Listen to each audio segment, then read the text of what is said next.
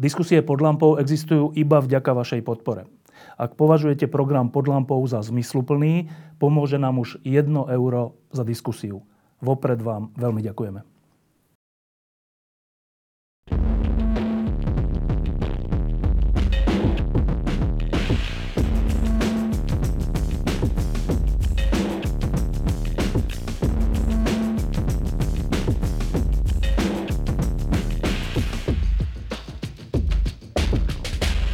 Je začiatok októbra 2018 a my sedíme v príjemne vykúrenej a krásne zrenovovanej nitrianskej synagoge. Ale pred 7 mesiacmi bol mráz, a to nie len vonku, ale aj povedal by som vnútri. Pred 7 mesiacmi sa stala vražda a odvtedy sa o nej neprestáva rozprávať a od nej sa odpichneme aj dnes večer. Sú také udalosti v živote každého človeka, ktoré sú také bežné. A potom sú udalosti, ktoré nám trocha zmenia život. A potom sú udalosti, ktoré nám úplne zmenia smerovanie života alebo toho, čo robíme. Čo bola pre vás tá udalosť vraždy Jána Kuciaka a jeho snúbenice? Ako vám to siahlo do života? Organizátor protestov za slušné Slovensko Juraj Šeliga. Dobrý večer. A mne tá vražda, teraz po 7 mesiacov to môžem povedať, zásadným spôsobom zmenila život, lebo zrazu z právnika, ktorý sa venoval ústavnému právu a horko ťažko dokončoval svoju dizertáciu o amnestiách a Mečiarovi, a sa stal organizátorom zhromaždení za slušné Slovensko, jeden z organizátorov. A ja keď vždy rozmýšľam nad tou vlastne vraždou a nad tým všetkým, čo sa na Slovensku stalo, mne idú dve také emócie hlavou a aj srdcom, môžem povedať. Jedna z nich je, že to je obrovská tragédia. Že Ján Kuciak bol v mojom veku, alebo ja som v jeho veku, 28 rokov, bol pred svadbou, opravoval si dom na dedinke a snažil sa rozkrývať to korupčné prostredie na Slovensku. A niekto úplne brutálnym spôsobom prišiel do jeho domu, dneska už asi vieme, kto to bol, a zastrelil ho. Spolu s Martinou, len tak večer v stredu, okolo 8. To je úplne, že keď človek si predstaví seba v nejakom priestore, či vo svojom byte alebo dome, a že niekto tam vojde a zabije ho, zavraždí ho, tak to je strašne smutné, tragické a šialená emócia z toho. No a tá druhá, ktorá z toho je, a ktorú cítim vlastne od toho prvého pietného pochodu a potom toho prvého veľkého zhromaždenia za slušné Slovensko, je obrovská nádej. Že tá tragédia dokázala tak zmobilizovať ľudí, že to všetko, čo sa v nich zbieralo, tá posledná kvapka, môžeme povedať tak nadnesene, kvapka krvi, to úplne preliala ten pohár a ľudia si povedali, že nezostanú ticho. Že vyjdú do ulic a budú volať po slušnom a spravodlivom Slovensku. Že také dve veci, že tá vražda na jednej strane ukazuje, že ako časť spoločnosti, mafiánska časť spoločnosti, to treba povedať na plné ústa, vie byť brutálna, za 70 000 eur dá zabiť mladý pár. A na druhej strane, že ako je tu obrovská časť ľudí, ktorí túžia potom, aby žili v normálnej, slušnej krajine a sú ochotní, keď ten pohár už preteká, niečo pre to urobiť. Tá vražda zmenila aj niektoré dôležité rozhodnutia niektorých dôležitých ľudí.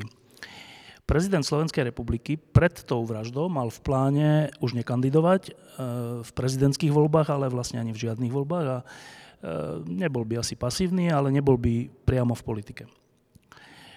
Tou vraždou sa stalo to, že prezident zmenil názor a v politike teda silným spôsobom bude.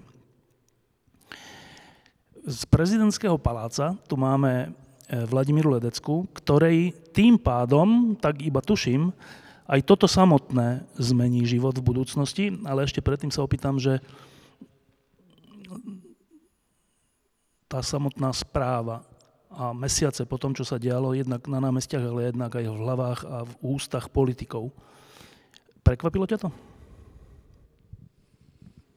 Dobrý večer, prajem.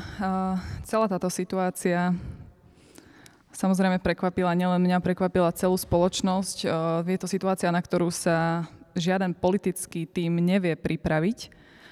A bolo to určite najvypätejšie obdobie, aké sme zažili v rámci prezidentského tímu. Ale ako si povedal, je veľmi dôležité, akú reakciu to vyvolalo a nielen u prezidenta, ale u mnohých ďalších ľudí, pretože ja pracujem na pozícii riaditeľky regionálnej politiky. Som 4 dní v týždni v regiónoch a rozprávam sa s tými ľuďmi. Predtým ma veľmi trápila ľahostajnosť, ktorú som v debatách často pociťovala. A mnohí ľudia sa politike stránili, táto téma im bola doslova nepríjemná. Po vražde Jána Kuciaka a Martiny Kušnírovej ľudia tú ľahostajnosť zo seba striasli a začali sa pýtať, začali sa zaujímať. Nebolo im to jedno, pretože tá krehkosť života dvoch mladých ľudí, ktorí mohli byť kľudne ich deťmi a skutočne ten dotyk tej tragédie, ktorá bola krvavá, ktorá mala aj politický rozmer. A ako sa v posledných dňoch ukázalo, tak tie obavy boli oprávnené. Takže myslím si, že tá neľahostajnosť, ktorá sa prebudila, tá je veľmi dôležitá. Tá zmenila nielen politické prostredie, ale aj občiansku spoločnosť, čo vyústilo potom do davov na námestí. Peter Zajac je človek, ktorého poznám od roku 1989 a poznám ho ako uvážlivého človeka, teda ako človeka, ktorý, aj keď sa stane niečo, povedzme, nádejné, tak on vždy hovorí, že počkaj, ešte uvidíme, či naozaj tam tá nádej je. A tento Peter Zajac mi viackrát po tom, čo sa stala tá vražda a po tom, čo začali námestia, povedal, že niečo v tom zmysle, že toto je už iné Slovensko, než pred vraždou. A mňa to stále znova prekvapovalo, doteraz ma to prekvapuje. V čom to zmenilo Slovensko?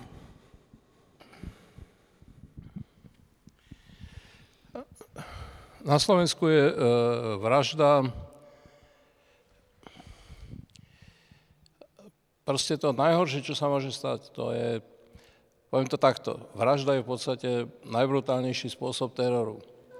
Vo svete je teroru veľa, hej? A existuje teror islamistický, existuje teror pravicových radikálov, kdekade po svete. A on je v podstate v tých krajinách, v ktorých sa odohráva, je v podstate takmer každodenný.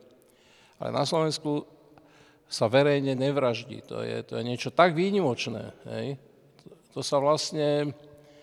Ja sa ani nepamätám, že by sa, okrem Ernesta Valka, ktorý bol zavraždený brutálnym a teda hrozným spôsobom a ja ešte stále mám dosť veľké pochybnosti o tom, či to bolo naozaj tak, ako sa to vysvetľuje, ale to je iná vec.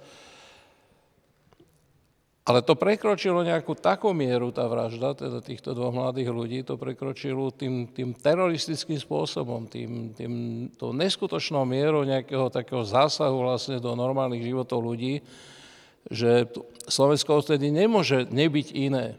Nemôže nebyť iné, to pokladám za vylúčené. Aj keď ten čas je taký, že to veľké emocionálne vzopätie, ku ktorému došlo, ono to tak troška uplýva a možno, že už sa nevráti v tej miere, hoci si myslím, že s prichádzajúcimi voľbami bude znova to napätie vzrastať, pretože je to prirodzené.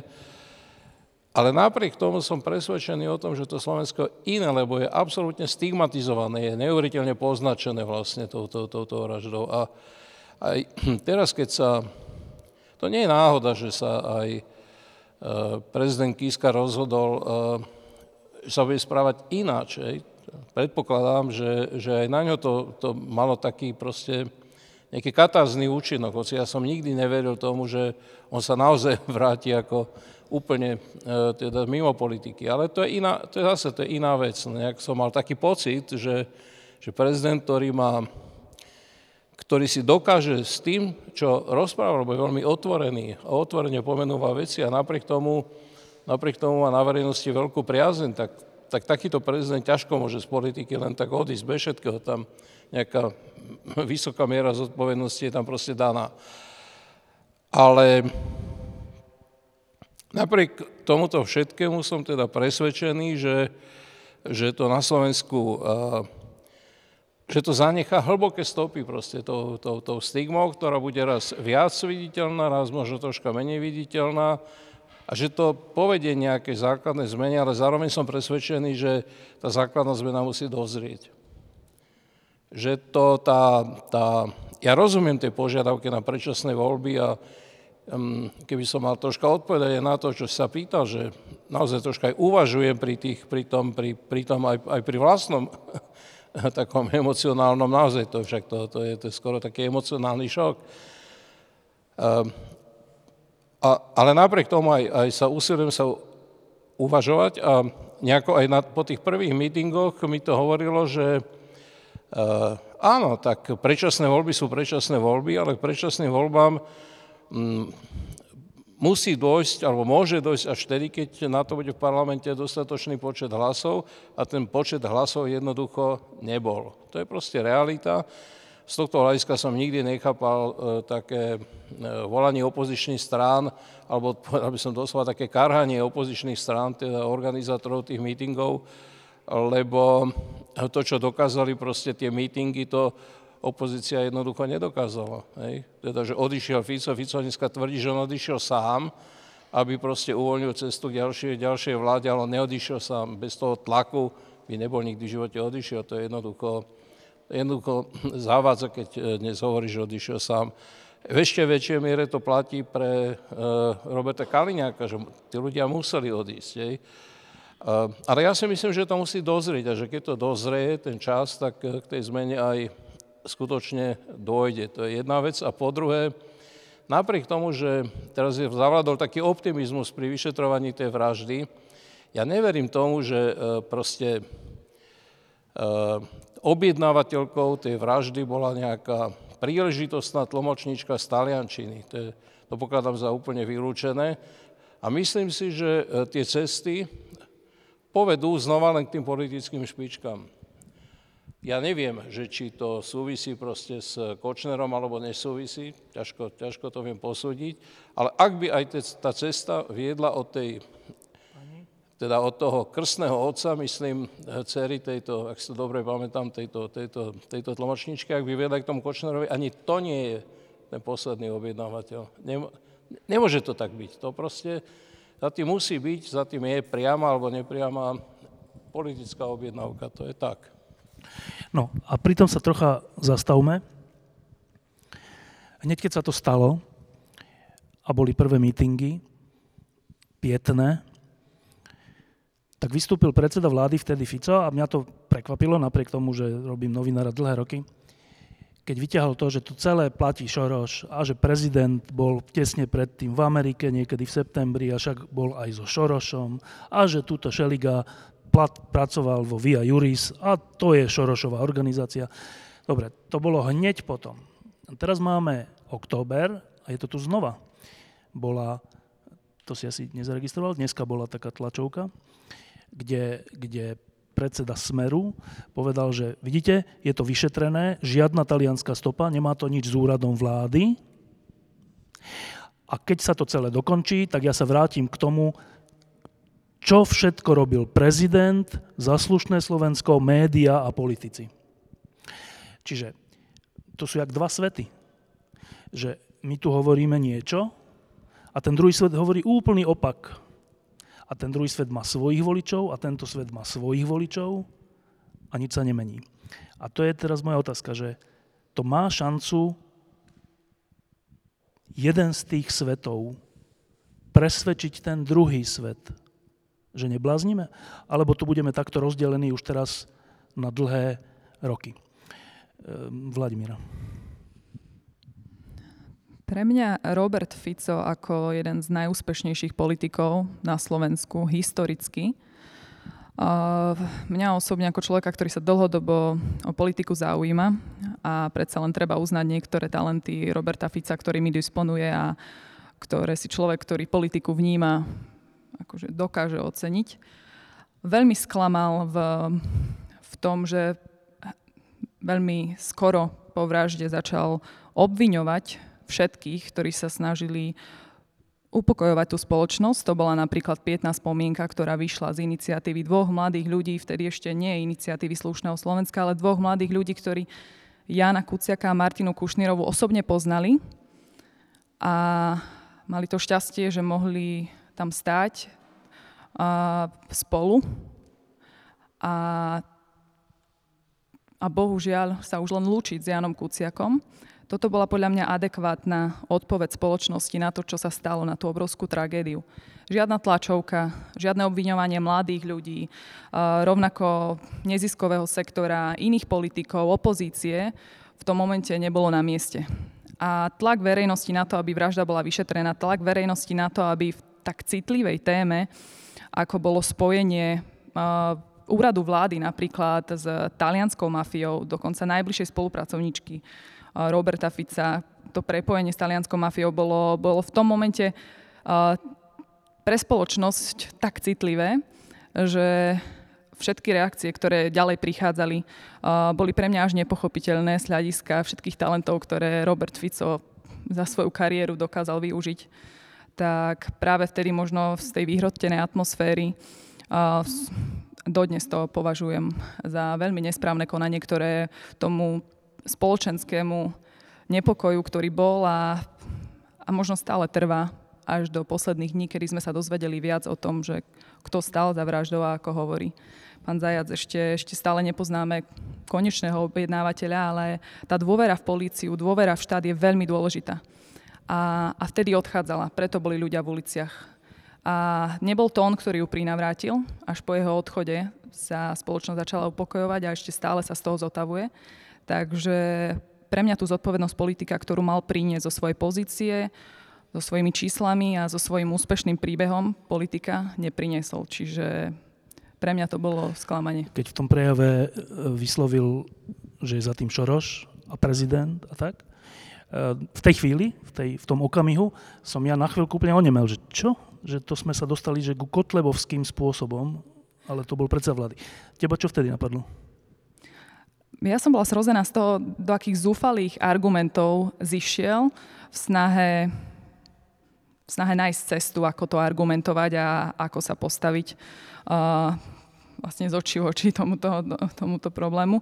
A bola som z toho zrozená, lebo ako hovoríš, to boli až kotlebovské metódy, vzbudzovanie strachu v ľuďoch. Vieme, že táto demonizácia aj osoby Sorosa v Maďarsku je veľmi úspešná a preto vlastne skúsil, že či sa to podarí na Slovensku a u značnej časti ľudí asi to aj bolo úspešné, ale mňa úprimne vtedy tá racionalita a jeho koaličných partnerov potešila, pretože toto bolo veľmi neadekvátne a skutočne konšpiračné, čo z úst premiéra v takejto situácii nemalo vôbec ísť. Juro, ty si tie mítingy spoluorganizoval od začiatku. Keď sa začalo hovoriť týmto spôsobom, týmto šialeným spôsobom, o tebe, o vás, čo to v tebe vyvolalo? Tak za prvé, byť úprimný, my sme mali sme toľko vecí na robote, že až takú veľkú pozornosť sme tomu samozrejme nevenovali, ale jedna vec, ktorá úplne bola jasná pre nás, že on sa zbláznil v určitom slova zmysle. To, čo hovorí Vládka, tiež sedí, že mňa to prekvapuje, keď sa človek tak trošku s odstupom na to pozerá, že ako taký politik, ktorý je znalý toho fachu, je schopný urobiť takúto vec. Ale my vtedy sme vedeli, že nemáme čo skrývať, to je prvá vec. Mali sme už vtedy transparentný účet. Boli sme pripravení na akúkoľvek otázku odpovedať a sústredili sme sa len na to, čo nás najviac trápilo ten prvý týždeň, bola bezpečnosť. Preto aj také tie naše nočné videá, ktoré sa ešte dajú niekde dohľadať, že všetko bude v poriadku. Áno, o bezpečnosti zhromaždení, vďaka. Že aby sa nič nestalo, lebo tak to nie len, že Soros, ale dlažobné kocky pred úradom vlády a podobne. Že tieto všetky veci, to sú úplné bizarnosti. A mne sa zdá, že on úplne, že tie zlomové okamihy ukazujú ľudský charakter. V každej ťažkej chvíli sa vyfarbí vlastne človek. No tak to on sa tu úplne ukázal, že čo to je za človeka. A to, čo robí dnes, sa takisto ukazuje, že sa tvári, že pán profesor to pekne pomenoval, rovnako ty, že on vlastne nič, on pre stabilizáciu situácie odstúpil. Že to je úplne zásadné klamstvo. Tak ako Kiska, a to mnohí to nechcú počuť, je proste pravdou, že sa štátnicky postavil a povedal buď predčasné voľby, alebo zásadná rekonštrukcia vlády, tak Fico sa naplno ukázal, aký je zbabelec a klamár. A pokračuje v tom ďalej. Že my, okruhom sa vraciam k tej téme, tá bezpečnosť bola úplne kľúčová, aby sa nič nestalo. Však bola aj tá bezpečnostná rada štátu. Ja si pamätám, štvrtok noci som volal s vysokým policajným funkcionárom a pýtal som sa ho, čo to znamená. Tá notifikácia prišla už o 11. večer. A on, že nevie, že to je politické rozhodnutie, že oni nemajú žiadne také bezpečnostné riziko, na základe ktorého by oni zo zákona mohli povedať, že zhromaždenie sa nemá uskutočniť a podobne. Takže takto to bolo vtedy. Ty si medzi tým, to je ináč až neuveriteľné, ešte predtým Juraj Šeliga sa zaoberal tvorbou niektorých zákonov, čo sa týka ústavného súdu a podobných vecí. Teraz je to človek, ktorý podal trestné oznámenie na predsedu Smeru, áno? Áno, no. Jak to dopadlo? Zhodou okolností včera, myslím, prišiel list, že Robert Fico mal byť 26. septembra vypočutý v tej trestnej veci. Lebo nám prokurátorka, teda nás vypočuli, aj Karolínu, aj mňa.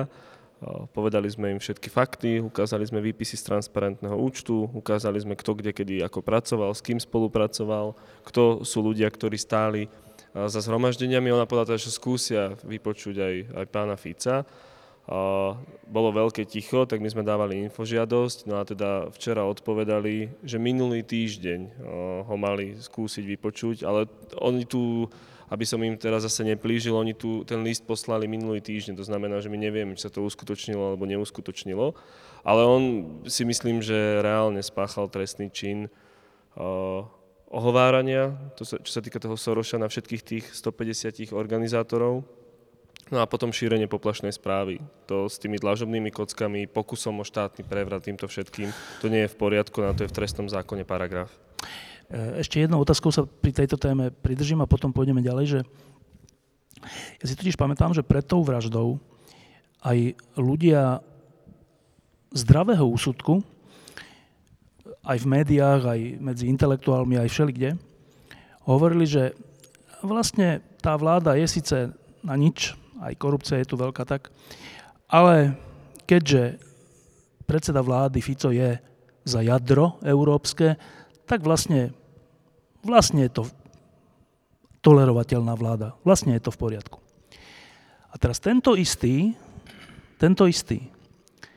toto jadro Európskej únie slovenské, za 2 týždne začal používať, že kotlebovský jazyk. A používa ho dodnes, na tej dnešnej tlačovke to bolo. A teraz, že čo to vypovedá ani nie tak o Ficovi, ale o nás, ktorí to pozorujeme a vyslovujeme sa k tomu. O nás, ktorí sme schopní povedať, že je to európsky jadro, tak je priateľný. A potom povieme, je to Kotleba. A potom povieme zase, že však vlastne je priateľný. Čo to hovorí o nás? Tak možno, že sa treba vrátiť jednou vetou ešte k tomu Sorošovi, lebo Soros nie je vynález Orbánov. Soros vznikol v našich zemepisných šírkach u Mečiara, to treba povedať. Čiže Fico je tunak nejde len súbežne s Orbánom, ale ide ako následovník Mečiara. A to je Ficov najväčší problém. Fico veľmi pozorne pozoroval Vladimíra Mečiara a pochopil jednu vec, že nemôže ísť tak brutálne ako Mečiar, lebo potom dopadne rovnako. Tak sa usiloval sa tak troška ako kultivovať. Lenže jemu sa to nedarí a nemôže sa mu podariť sa kultivovať, lebo on je svojou povahou, svojou politickou povahou je to autokrat a brutálny politik. To je jednoducho jeho základná vlastnosť, čiže on môže sa tisíckrát tváriť, že je za európske jadro, z neho vždy potom ten Kotleba z toho, ako si vyleze. Aj mnohí moji kamaráti proste uverili tomu, že sa dá Fico kultivovať. Ja som sa smial, lebo Fico sa nedal kultivovať od prvej minúty. Keď vznikol Ficov Smer, som bol z okolností v parlamente poslancom a som vykrikol na tú sálu Smer HZDS, to by bolo jasné, že to je pokračovateľ Vladimíra Mečiara takými zdálivo jemnejšími metodami, ale oni sú v podstate rovnako hrubé, ako boli tie Mečiarove metódy. A oni budú rovnako hrubé. A takto treba s ním ten zápas proste vybojovať. To sa nedá obísť. Ľudia nemajú radi konflikty a nemajú radi také tvrdé konflikty, tak nechce sa im do toho konfliktu. Preto si vymýšľajú, že treba zakopať priekopy. Teraz len citujem mnohých svojich kamarátov. Treba zakopať priekopy a treba hľadať nejaké kontakty a treba vytvoriť nejakú spoločnú vládu. A to je dobré, že Most Híd išiel do vlády s Robertom Ficom a s SNS. Ale to bola ilúzia dnešnej opozície si myslieť, že môže ísť z SNS do vlády. No z SNS dojde do vlády, tak ten ide do vlády len z SNS, ktorá môže byť troška kapitánskejšia, alebo môže byť troška doktorskejšia, teda ako je proste dnešný predseda SNS, ktorý je taký šikovný, že aby upozornil na to, že s veľkou pravdepodobnosťou je plagiátor, však keby na to nebol upozornil tým, že tú svoju prácu skryl, no tak nikto to nebude skúmať. Ale to teraz nehovorím kvôli tej anekdotickosti, ale kvôli tým ilúziám, ktoré si proste tí politici robia, a robiť si ilúzie o povahe Smeru, o povahe Fica, o povahe SNS a aj o povahe proste Danka, ale aj o povahe Mostu Hídu, aj to treba pomenovať. Hej? Aj ten Most Híd je súčasťou tej vládnej koalície, súčasťou všetkého toho, čo tá vláda za 2 roky narobila. Však to sú strašné veci. To nie je len tak, že s tým by sa dalo dohľadnúť. To sú hrozné veci naozaj. Krajinu poškodzuje v niektorých veciach úplne ako ireparabilne. No. Čiže robiť si ilúzie o povahe Mečiara bolo smrtiace. Robiť si ilúziu o povahe Fica kedykoľvek v jeho časoch politických je v podstate ako smrtiace. To je úplne naopak. Ten zápas, a to je politický zápas, ten politický zápas s ním treba vybojovať. A to, že on bude pri tom zápase brutálny a ešte brutálnejší, to má len svoju logiku. Proste s tým treba jednoducho počítať, že to tak bude a treba byť na to aj pripravený. No a teraz k tomu širšiemu, ale troška na to nadviažem, že aj táto diskusia, keď sme sa s Darinou rozprávali, však celý tento festival sa volá, že reaktivácia, všeličo, reaktivácia občanov. Viacerí tu hovoríme, že Slovensko po tej vražde citlivelo, čo je fajn, a že tá vražda bola cez čiaru a že to už ľudia nechceli a proti tomu sa postavili a už sa troška Slovensko mení. No a ja teraz sa pýtam, či toto nie je ilúzia, či ten zápas máme šancu v dohľadnej dobe vyhrať. Pozrime sa na čísla. Pozrieme sa na povahu opozície a odpovedzme na túto otázku. Juraj. No, ja si to môžem dovoliť po 7 mesiacoch to povedať revolucionársky, ale nám nič iné nezostáva. A úplne súhlasím s tým, čo hovorí pán profesor. Ja dneska, keď som videl Fica na tej tlačovke, tak áno, to bude čím ďalej tým viac brutálnejšie a tá jeho akože vyhrážka, ktoré sa máme zlaknúť, že on sa potom, keď zistíme, kto bol objednávateľ, k tomu vráti, čo urobil prezident, čo urobila opozícia, čo urobili médiá, a čo urobili organizátori, tak to, akože toho sa vôbec netreba báť, akurát sa treba na to pripraviť. A bude to podľa mňa, no v určitom slova zmysle, ja si pamätám 98, niektorí nemajú radi tú paralelu, ako v 97. ešte chodili umelci a intelektuáli, ako boli, myslím, aj na Orave. Som tam nebol samozrejme, ale mi to potom hovorili, ako potom neskôr chodili politici po mítingoch a celý ten objazd tej krajiny, no podľa mňa nás čaká niečo úplne podobné. Samozrejme, tá technická forma môže byť iná. Žijeme dnes v dobe sociálnych médií a podobne, že je to možné šíriť oveľa virálnejšie inými spôsobmi, ale že tu, odpustite mi tento jazyk, tu čaká zápas Slovensko o to, či sa nám podarí na 4 roky urobiť pauzu od Smeru a SNS-ky. Dúfajme, že aj SNS-ky, ale Smeru určite. A o toto budeme musieť, ja neviem, ako dlho možno prídu predčasné, možno neprídu, ale počítajme teda, že do 2020, do marca, budeme musieť zápasiť. A na každej úrovni. od tej politickej až po tú občiansku, až po tú podľa mňa, že ľudskú. Lebo tá brázda, ktorá tu dnes je a to, čo počúvame, že sa to trošku vyhrocuje a že poviem sa späť, tak ona tu bude. Ja si myslím, že sa bude vyhorávať ešte hlbšia, že sa pokojne môže stať to, čo sa dialo aj predtým, že rodiny sa pohádali o tom, že tak ty si za Mečiara, ja nie som za Mečiara a čo ty rozprávaš. Tak to až tak ďaleko som nepočul, ale že toto sa môže stať, samozrejme to trošku aj nadnesene hovorím, ale ten zápas bude podľa mňa brutálny, politický a občiansky brutálny takým, že budeme musieť naozaj tá naša strana spoločnosti, a už vidíte, už hovorím o dichotómii, a bude musieť chodiť čím viac medzi ľudí a presvedčiť, poďte, toto je zásadná vec pre Slovensko a chceme z neho slušnú a spravodlivú krajinu, Smer nám nemôže vládnuť, Fico nám nemôže vládnuť. A z toho, čo si zažil pred tou vraždou aj po nej, lebo to je tá otázka, a keď vidíš, aký sme my, médiá, opozícia, tretí sektor, ľudia, tak cítiš tú šancu? Ja som o nej presvedčený, my sa o tom smejeme, ja už mám frázu, že horí vo mne oheň nádeje, ono to pôjde, bude to ťažké, a v Bratislave to vyzerá trochu inak, to všetci vieme, že to Slovensko sa možno trošku inak vníma, ale keď chodím aj na Oravu a vôbec medzi ľudí, my sme boli celé leto medzi ľuďmi, tak oni sa opýtajú, alebo hovoria, prvý komentár je výborne, Fico tam už není. Zatiaľ som nepočul ani jeden komentár, že je mi strašne ľúto za Ficom a to aj jeho priaznivci, alebo takí, čo volili Smer, už ho mali plné zuby. No ale druhá vec, a to je politická otázka, je, že a teraz kto príde po ňom a komu to môžeme hodiť. Lebo jemu to už hodiť nechceme. Ale to v sebe obsahuje akože ďalšie veci. To je tá sociálna politika, ktorú si on úplne sprivatizoval a znásilnil v určitom slova zmysle tým, čo robí. A potom tým, že ten líder alebo líderka bude pre nich úplne autentický, že bude medzi nimi a ďalšie veci. A potom samozrejme, že aj občianska spoločnosť. Že tak táto diskusia je v Nitre, čo je úžasné, ale potom sú diskusie v Dolnom Kubíne, v Michalovciach a podobne. Že takýchto vecí, ktoré sú založené hlavne na tom, že aktivisti alebo ľudia, ktorým záleží na krajine, aby to neznelo pejoratívne, že aktivisti budú trpezliví. A si myslím, že preto som presvedčený o tej nádeji, že to pôjde. Že to bude niekedy ťažké, niekedy človek unavený z toho a to vidím aj medzi organizátormi za slušné Slovensko.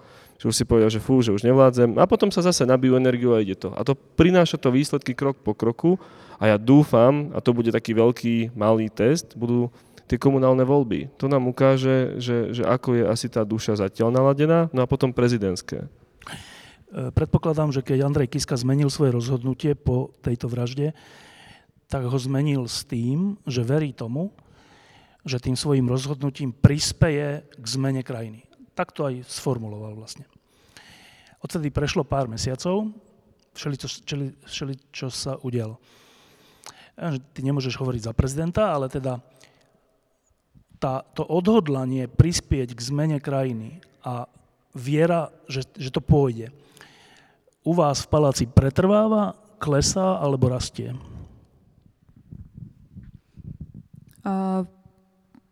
V paláci a v úzkom týme prezidenta, v širšom týme prezidenta, myslím si, že všetci jeho podporovatelia boli vždy akože veľmi aktívne zapojení do snahy o lepšie Slovensko. A aj prezident samozrejme po tejto kríze veľmi aktívne zvažuje, akým spôsobom ostať stále v politike prítomný, aby ten jeho politický potenciál premenil samozrejme v čo najväčšie dobro v prospech spoločnosti. Ale ja si myslím, že hľadáme Mesiáša v politike, často ho hľadali v osobe Andreja Kisku ešte pred voľbami. A to je veľká chyba, pretože práve tu aj u týchto mladých ľudí za slušné Slovensko a v protestoch, ktoré vznikali v rôznych malých mestách, sa ukázalo, že my musíme hľadať tých mienkotvorných, tých, ktorí pohnú Slovenskom naprieč celou krajinou, medzi nami, v menších komunitách. Tam sú tí, ktorí... To je domácou úlohou pre všetkých mienkotvorných. To, ako bude vyzerať Slovensko o 4 roky, kto bude vládnuť. Už Tomáš Baťa, keď sa opýtali, že ako dosiahol celý ten svoj úspech, hovoril, jeden človek nič nedokáže. A presne tak to je. Nikdy to nie je o jednom človeku, to je proste o tých masách ľudí.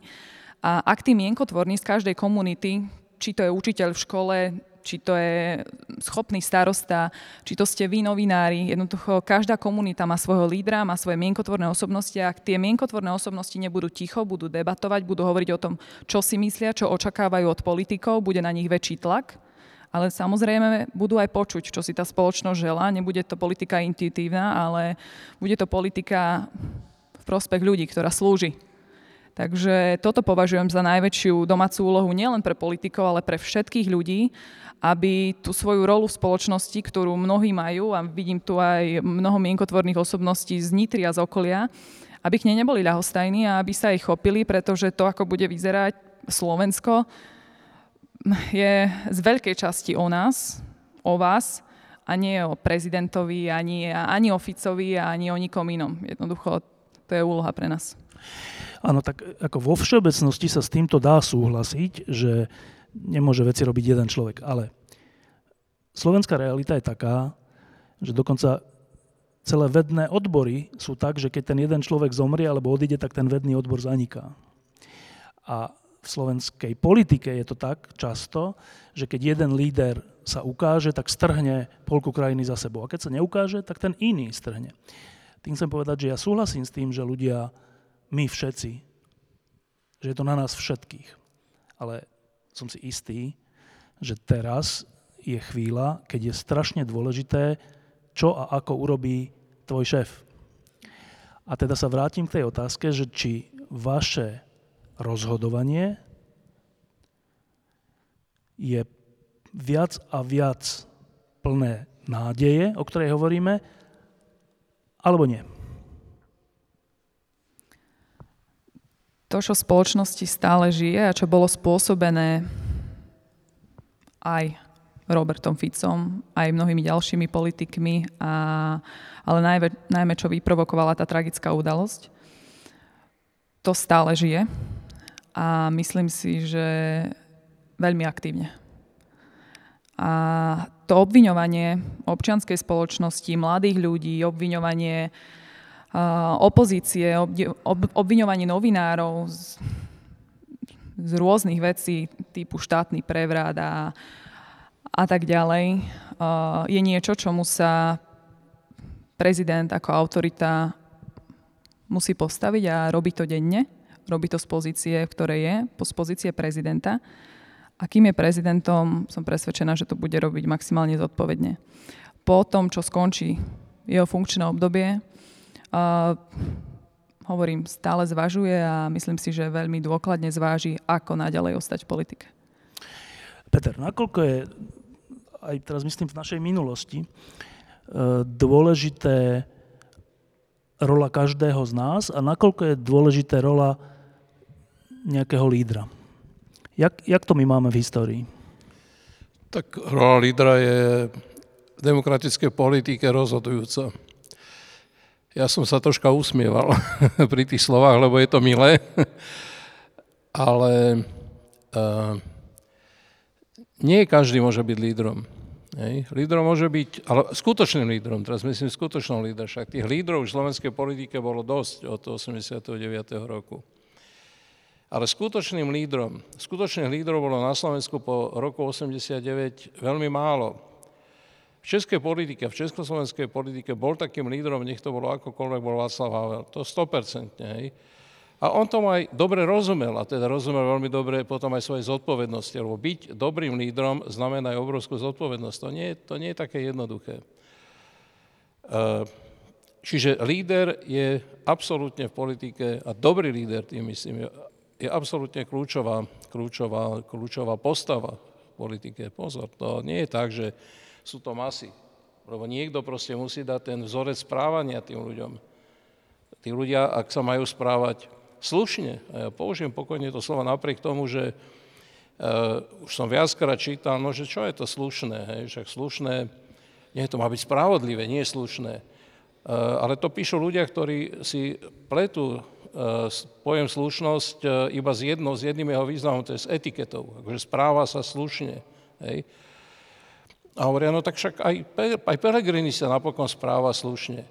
Lenže to je taká Jánusovská podoba tej politiky Smeru, že že toho Pellegriniho bude nejakým spôsobom diskreditovať ten brutálny Fico. Tomu sa Pellegrini nemôže vyhnúť. Oni sú spojení púpočnou šnúrou. Čiže to nestačí iba sa správať slušne, ako mať teda nejakú slušnú etiku. Slušné znamená v tom kľúčovom význame správne, robiť správne veci. Hej? Čiže ak má byť to Slovensko slušné, tak musí robiť aj správne veci. A na to, aby mohol robiť správne veci, musí byť človek, ktorý vie rozlíšiť elementárne, čo to je správne. To nevie ani Pellegrini, to nevie už Fico vôbec a Kaliňák. To je stelesnenie teda neslušnosti v tomto zmysle. Čiže Andrej Kiska ako prezident republiky mal to výnimočné šťastie, to je výnimočné šťastie, že má takú aj povahu, to je vec povahy, má takú povahu, že si vie získať ľudí, aj keď hovorí veci, ktoré sú tvrdé, ktoré nie sú jednoduché. To niekedy hovorí o veľmi ťažkých veciach a hovorí jazykom takým, ktorým proti sebe nepopudzuje ľudí, naopak si ich nejakým spôsobom získava. To je, skoro by som povedal, že až výnimočný dar. A ak ten výnimočný dar, ktorý sa už prejavil ako výnimočný dar, ak ho neuplatní, ak nepreberie na seba tú zodpovednosť, no tak potom bude, ako by som to povedal, bude slovenským politikom. Ale on môže byť viac ako teda tým typickým slovenským politikom po roku 1989. Proste má na to tú schopnosť a teda ukázal to, že má tú schopnosť. Čiže ten problém spočíva v tom, že ak v nejakom politickom zápase má byť ten režim, lebo to je režim Ficov, to nie je len Ficová osoba, ak má byť ten režim porazený, a to je režim, ktorý je naprosto skorumpovaný, no neskutočným spôsobom, skorumpovaný vo všetkých zmysloch toho slova, tak nestačí len vyhrať nad tým režimom, ale to si ty povedal, že musí potom po voľbách prevziať ten, kto vyhrá, musí prevziať aj plnú zodpovednosť, plnú politickú zodpovednosť za to, čo potom po tom víťazstve, čo trvá dlho, čo môže trvať 4 roky, 8 rokov a možno, že ešte aj dlhšie. To znamená zodpovednosť za to, ako teda uskutočniť tú premenu Slovenska, toho neslušného Slovenska na slušné Slovensko. To je tak. Hej, keby sme to porovnali s rokom 1998, lebo sa o tom stále hovorí, tak najväčšia chyba tej garnitúry, ktorá nastúpila po roku 1998 k moci, bola tá, že z tých troch vecí, ktoré tá garnitúra mala urobiť, vstup Slovenska do Európskeho na NATO, stalo sa reformy, do istej miery a do značnej miery v ekonomike a do istej miery v iných oblastiach stalo sa. A tretie bolo urobiť Slovensko slušnejšou krajinou, nestalo sa. A keďže sa to vtedy nestalo, tak to viedlo potom priamo k tomu, že to Slovensko bolo stále neslušnejšie a neslušnejšie. Čiže ešte raz, tá zodpovednosť spočíva v tom, že nestačí len vyhrať voľby, ale treba prevziať tú zodpovednosť úplne naplno. A pre mňa je to úplne ako komické, no ja si neviem predstaviť, ako môže byť zodpovedná opozícia, ktorí sa medzi sebou vadia, jak malé deti, hej? No detinská opozícia nemôže byť zodpovednou opozíciou. Ak si tá dnešná opozícia neuvedomí, že ľudia sledujú aj to, že či sa tí opoziční lídri, lebo to ide aj o lídrov, či sa správajú zodpovedne, ak sa nebudú správať zodpovedne, no tak z toho nič nebude. To nie je vopred vyhratý zápas, lebo oni všetci počítajú percentá. No budú percentá, no tak vyhráme, a keď vyhráme, no tak urobíme to lepšie, ale to nestačí. Mohla by som len jednou vetou zareagovať. Súhlasím s vami, čo sa týka toho lídra, ale ja si myslím, že to, ako bude vyzerať Slovensko, ako vyzerá Slovensko, či je slušné a tak ďalej, to sa nevarí iba v politike. To, akým spôsobom sa Slovensko vyvíja, sa varí na všetkých sférach a do veľkej miery za to, čo sa udialo a že sa reorganizovala vláda a tak ďalej, ďačíme práve tým neľahostajným a takisto ľuďom, ktorí nahlas povedali, čo očakávajú, aké zmeny je nevyhnutné prijať, aby sme naďalej dôverovali vedeniu tejto krajiny. Takže rola lídra je veľmi dôležitá. Je dôležité, aby to bol človek, ku ktorému ľudia budú vsliadať a ktorý bude samozrejme nejakým vzorom správania aj pre ostatných. Ale tá objednávka tej slušnosti, ktorá ide momentálne zo spodu a nie je zanedbateľná, je pre mňa oveľa väčším fenoménom ako jedna osoba, na ktorú sa čaká. A teraz nechcem hovoriť len o Andrejovi Kiskovi, ale takáto požiadavka tu bola už dlhodobo, samozrejme, odkedy sme sa borili s Mečiarom, potom s Ficom. A myslím si, že vždy to boli práve ľudia už v 89., ktorí tú spoločnosť dokázali najradikálnejšie pohnúť. No, ešte jedna vec mi vrta v hlave. Keď som si teraz spomenul na ten zápas s mečiarizmom, to trvalo vlastne od 92. 1. do 98. To je, že 6-7 rokov.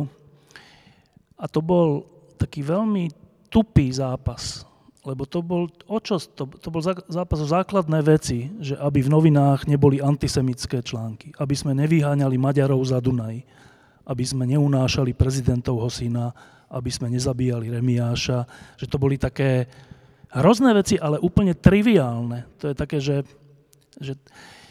v Česku vtedy riešili, že aké majú byť dane a či majú byť vtedy alebo onehdy v Európskej únii a tak. A my sme riešili tieto také brutality iba. A teraz, posledné roky, znova riešime iba brutality. Také triviálne, dôležité veci, ale strašne triviálne. A teraz ja neviem si odpovedať na tú otázku, že prečo sme my na tomto stupni riešenia vecí? Prečo my neriešime niečo troška, nechcem povedať, že vznešenejšie, ale niečo zmysluplnejšie? Prečo tu nie je normálny spor medzi ľavicou, pravicou alebo medzi nejakými predstavami o tom, jak má tá krajina vyzerať? Nie, my tu roky riešime, že či sa máme zabíjať. Že čo to v nás je, že sme takto nízky? Ja si myslím, že to práve preto, že sme nevybojovali ten zápas. Ja preto hovorím o tom, že ten zápas treba vybojovať a treba ho vybojovať naozaj ako politický zápas a dôsledne. On bol vždy tak vybojovaný na poli. Aj ten zápas s Mečiarom bol vybojovaný v podstate len na poli. Nebol vybojovaný ako naplno. Hej? A to isté platí aj pre dnešok. Ak sa ten zápas vybojuje naplno, hej, tak potom odpoveďou na ten vybojovaný zápas bude to, že môžeme zvádzať potom iné, lepšie zápasy. Hej. Zápasy o to, že aké máme predstavy o tom, ako Slovensko má vyzerať a aké možné cesty sú k tomu, o pravici a ľavici a o týchto všetkých veciach. Ale pokiaľ ten základný zápas nie je vybojovaný, tak vždy sa bude do toho stále a ústavične ako zasahovať, vstupovať toho.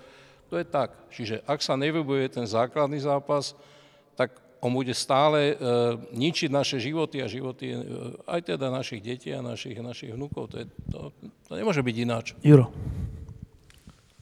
Ja súhlasím s tým, čo hovorí Vládka, ale na druhej strane, súhlasím vlastne so všetkým, súhlasím aj s tým, čo hovorí pán profesor, ale to už som povedal, že no áno, že ja to zažívam aj na svojej koži a myslím, že aj viacerí organizátori tak cítia, že v momente, ako poviete niečo trošku viac politické, tak už sú ľudia takí, že aha, tak ale toto už pozor, lebo to smrdí politikom, alebo to smrdí nejakou politikou a to je nebezpečné.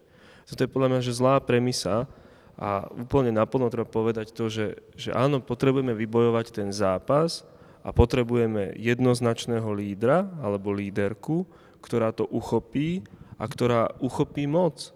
To inak nepôjde, lebo darmo sa občianska spoločnosť bude trápiť a bojovať, aj radostne bojovať ten celý proces, keď nebude mať svojho jednoznačného politického spojenca.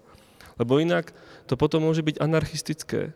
Alebo také kultúrne plácanie sa, ak to tak môžem povedať, že budeme si takto diskutovať, budeme čítať zaujímavé knihy, robiť zaujímavé prednášky, akurát, že tá moc v štáte bude stále patriť ľuďom, ako je Fico napríklad.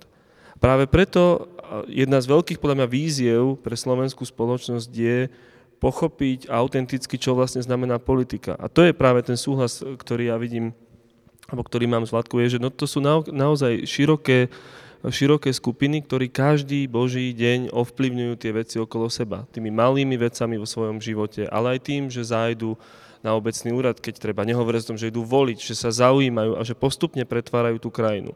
Ale to spojenectvo, a to je to, čo hovorí pán profesor, je to, že treba jednoznačného lídra. Nemusí byť jeden, môžu byť traja, štyria, ale proste osoby, ktoré tú krajinu zásadným spôsobom pohnú dopredu. A bez tohto to nepôjde. Ten zápas inak nevybojujeme a budeme sa tu placírovať a bude sa nám to vracať. My sme teraz boli pred pár hodinami spolu s Petrom Zajacom v Žiline. A sme vidíš, akí sme my aktívni občania, kde sme boli na inej diskusii. Tá diskusia bola o Ľudovítovi Štúrovi. A Peter tam povedal takúto vec, alebo nie, myslím, že filozof Tibor Pichler z Filozofického ústavu. Dobre, tak ja si to rád privlastním. Povedal to dobre. Povedal takúto vec, že Štúr, o ktorom všetci tak posvetne hovoria, že to je ten zakladateľ akože slovenského národa, jej reči a neviem čo, že Štúr písal o nás, Slovákoch, že my sme ľudia neschopní verejného záujmu, ho píše pred 200 rokmi, alebo pred 100, neschopní rozmýšľať o širších veciach, než o svojom obydlí, pri najlepšom obci a doline. Že to ostatné je tak ďaleko, že to nič. A že z tejto neschopnosti potom vyplýva to, že aj ten podoba toho spolužitia z toho potom vyplýva. Ľahko sme zmanipulovateľní. No a teraz to sa pýtam, že Štúr to takto videl pred 150 rokmi. Keď sa pozeráš na dnešných mladých ľudí, tý človek, novembra 89. Toto je generácia, ktorá sa narodila vlastne už potom. Sme stále tí štúrovskí takí tí zápecníci, alebo vidíš tam už nejaký posun? No tak najprv musím povedať, že v tej diskusii to povedal Tibor Pichler, aby... Však to som povedal. Áno, áno. Ja som povedal, že to privlastním, ale teda teraz to odvolávam, lebo povedal to naozaj on. Ale povedal to najmä Ľudovít Štúr, ktorý povedal niečo také, že Slováci myslia na jednotlivosti, ale nie na pospolitosť. To je skoro presný citát toho, čo opakovane to povedal. A to je veľký problém. Teda ja sa vrátim teraz k tomu dnešnému problému, že nie sú veci, ktoré si odporujú, že treba mať lídrov a treba mať objednávku. To sú veci, ktoré sa doplňajú. Objednávka tu podľa mňa je. Objednávka je tu dokonca veľmi silná. Ľudia túžia potom, aby sa Slovensko zmenilo k lepšiemu. Problém je ale v tom, že neveria tomu, že tá zmena je možná. A mňa sa najčastejšie ľudia pýtajú, že či si myslím, že tá zmena je vôbec možná. Hovorím, áno, samozrejme, že je možná. V každej generácii je tá zmena možná. Každá mladá generácia prichádza proste s novými a novými nápadmi. To je v povahe proste sveta, hej. Hoci nie som priaznivcom nejakých čisto generačných riešení, myslím si, že proste ten svet je prerezový, že ten svet je dobrý a dobre funguje, kde existuje nejaká kooperácia medzi generáciami, kde sa ani tie generácie sa nevylučujú. Ale to je troška iná téma, hoci to sem patrí. Čiže tá objednávka podľa mňa tu dnes je, a to, čo skôr chýba, sú práve tí lídri, ktorí by proste tú spoločenskú objednávku mohli uchopiť a presvedčiť tých ľudí, že stojí za to o ňu zápasiť. Toto ja vidím ako momentálne v tejto chvíli. Tie problémy sú v každej historickej chvíli troška odlišné, ale v tejto chvíli toto ja vidím ako najväčší problém. Preto som začal hovoriť o tých lídroch, lebo veď každý, kto chodí po Slovensku, a každý, kto pracuje niekde v nejakom zamestnaní, no tak to vidí, hej, že tí ľudia túžia vlastne po nej, však tí ľudia vedia, že toto je na nič, hej, že to je zlé. Ale potrebujú nejaký vzorec správania a myslím si, že ten vzorec správania mu môžu dať v podstate lídri, hej, vzorec správania, podľa ktorého sa môžu správať. To je pre mňa v tejto chvíli ako kľúčová otázka. Ale teda pre mňa je kľúčová otázka, ktorú som položil a ty si na ňu neodpovedal, že... Nie, ja som na ňu odpovedal. Že či v porovnaní so Štúrovcami sme sa už zmenili?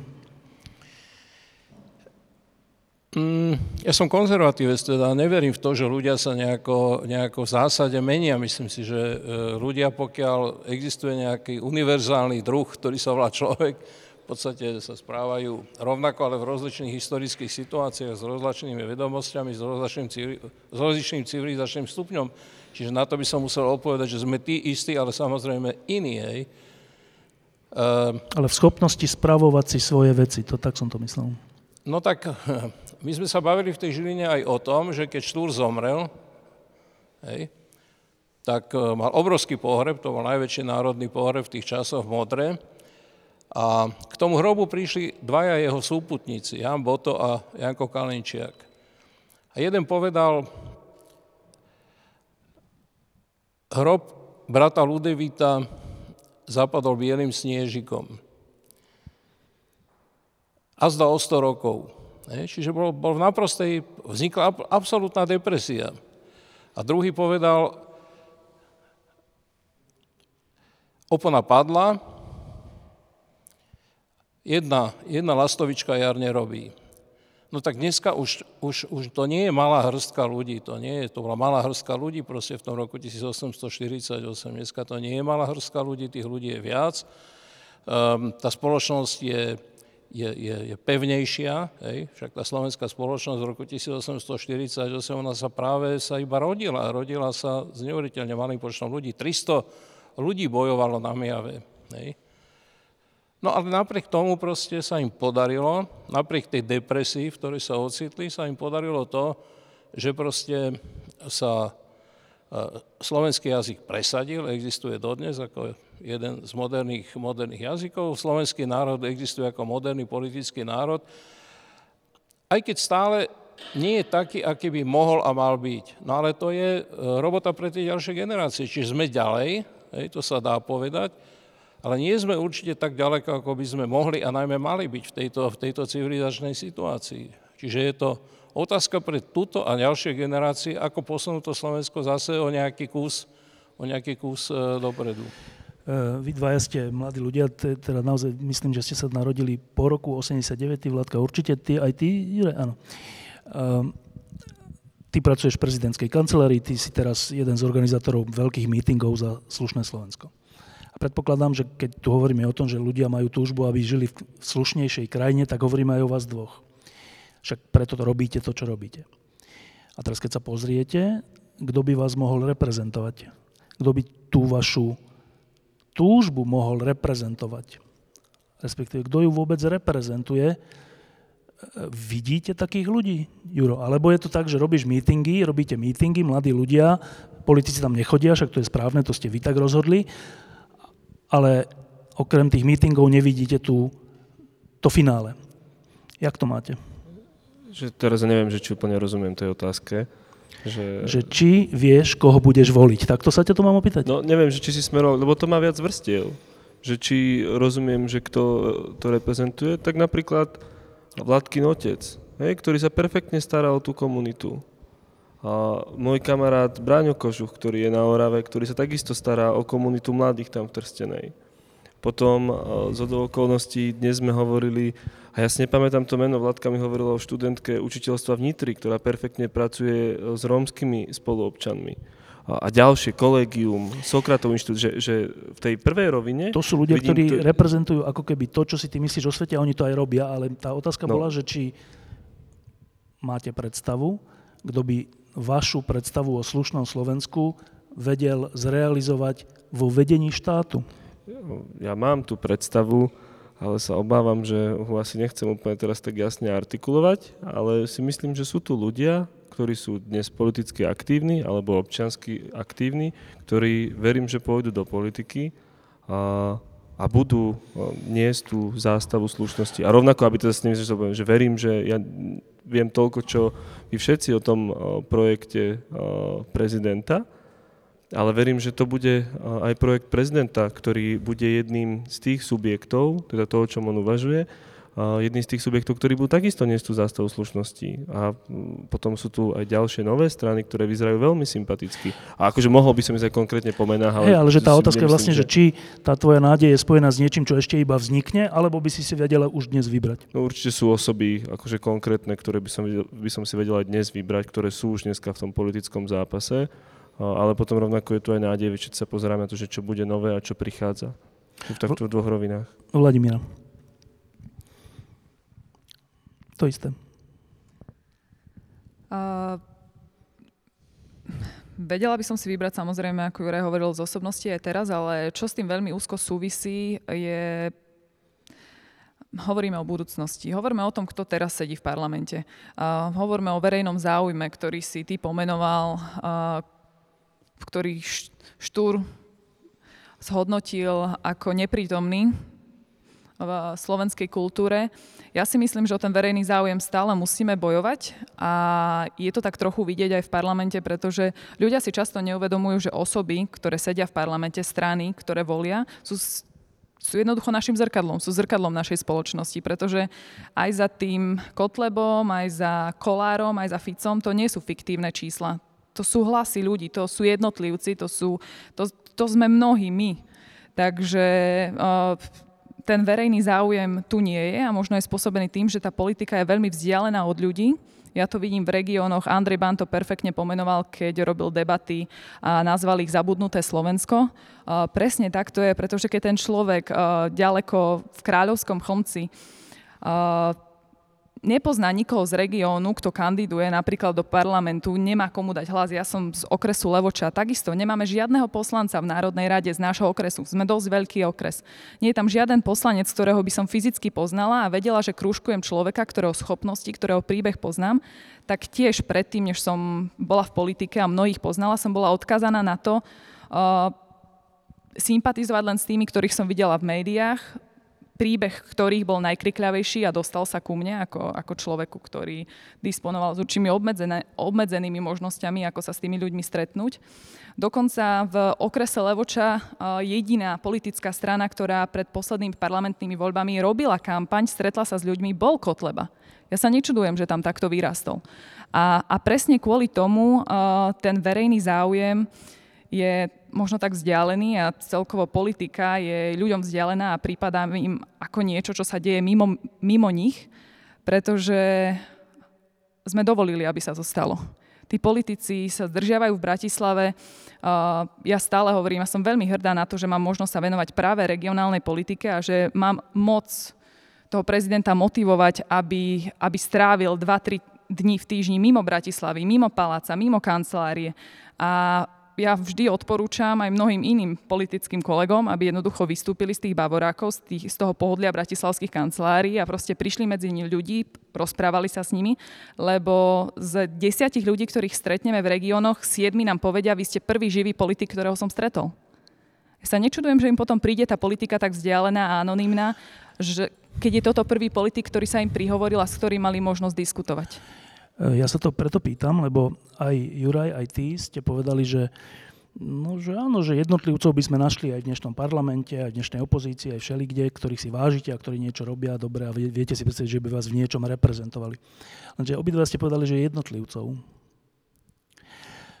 Pred voľbami 98, ktoré zmenili veľa vecí, minimálne v tej rovine tých únosov a vražd a podobných vecí, tak Slovensko videlo tú alternatívu. Videlo ju. Nie, že jednotlivci, ale že to bola že alternatíva, ktorá dokonca mala aj programy preto. Ja si to pamätám, vtedy roky predtým, pred 98. sa robili celé také programové konferencie, že čo so zdravotníctvom, keď vyhráme voľby, čo s tým. A tie jednotlivé strany o tom hovorili a potom vznikli nejakí lídri toho a tak. Ale teda ten pocit bol úplne iný, než teraz vy hovoríte. Môj pocit nebol, že viem si predstaviť nejakých jednotlivcov. Môj pocit bol, že jasné, chcem, aby vyhrala opozícia. A vtedy bude koniec mečiarizmu. V tom zmysle. Dnes vy hovoríte obidvaja, že jednotlivci.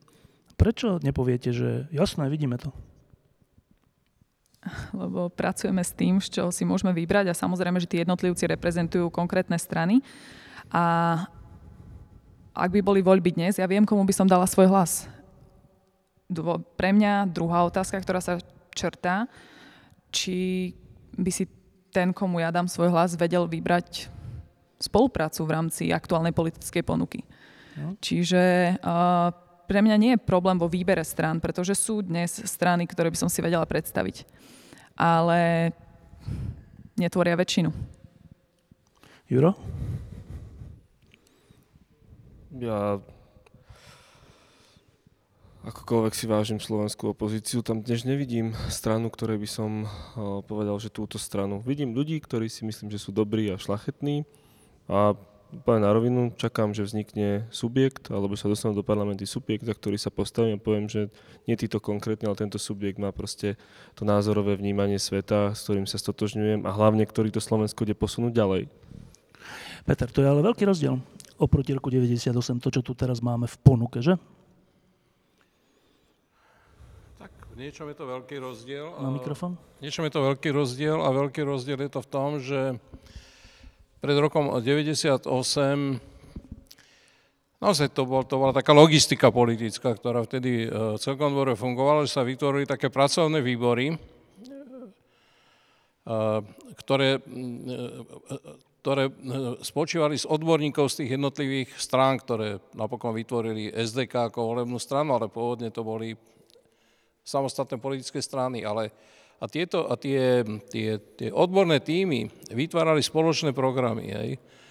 To je obrovský rozdiel proti dnešku, lebo dnes si myslí, že každý, že má svoju vlastnú reformu zdravotníctva, každý si myslí, že má svoju vlastnú reformu vzdelávania, každý si myslí, že má svoju vlastnú reformu súdnictva a neviem čoho všetkého, pretože tie strany, ak chcú existovať ako samostatné strany, tak musia pripravovať svoje vlastné programy, ale neexistuje 5 reforiem vzdelávania, 5 reforiem súdnictva, 5 reforiem zdravotníctva. To je proste, takto nefunguje tá politika. A nevidím, že by v tejto chvíli, a je pomaly rok a pol pred voľbami, aj keď nebudú predčasné, to je krátko. Hej. To sa zdá, že to je dlho, ale to je neuveriteľne krátky čas. A nevidím zatiaľ túto vôľu po vytváraní tých spoločných programov, po vytváraní tých spoločných tímov a po ich nositeľov. Tí nositeľia tam existovali. Hej.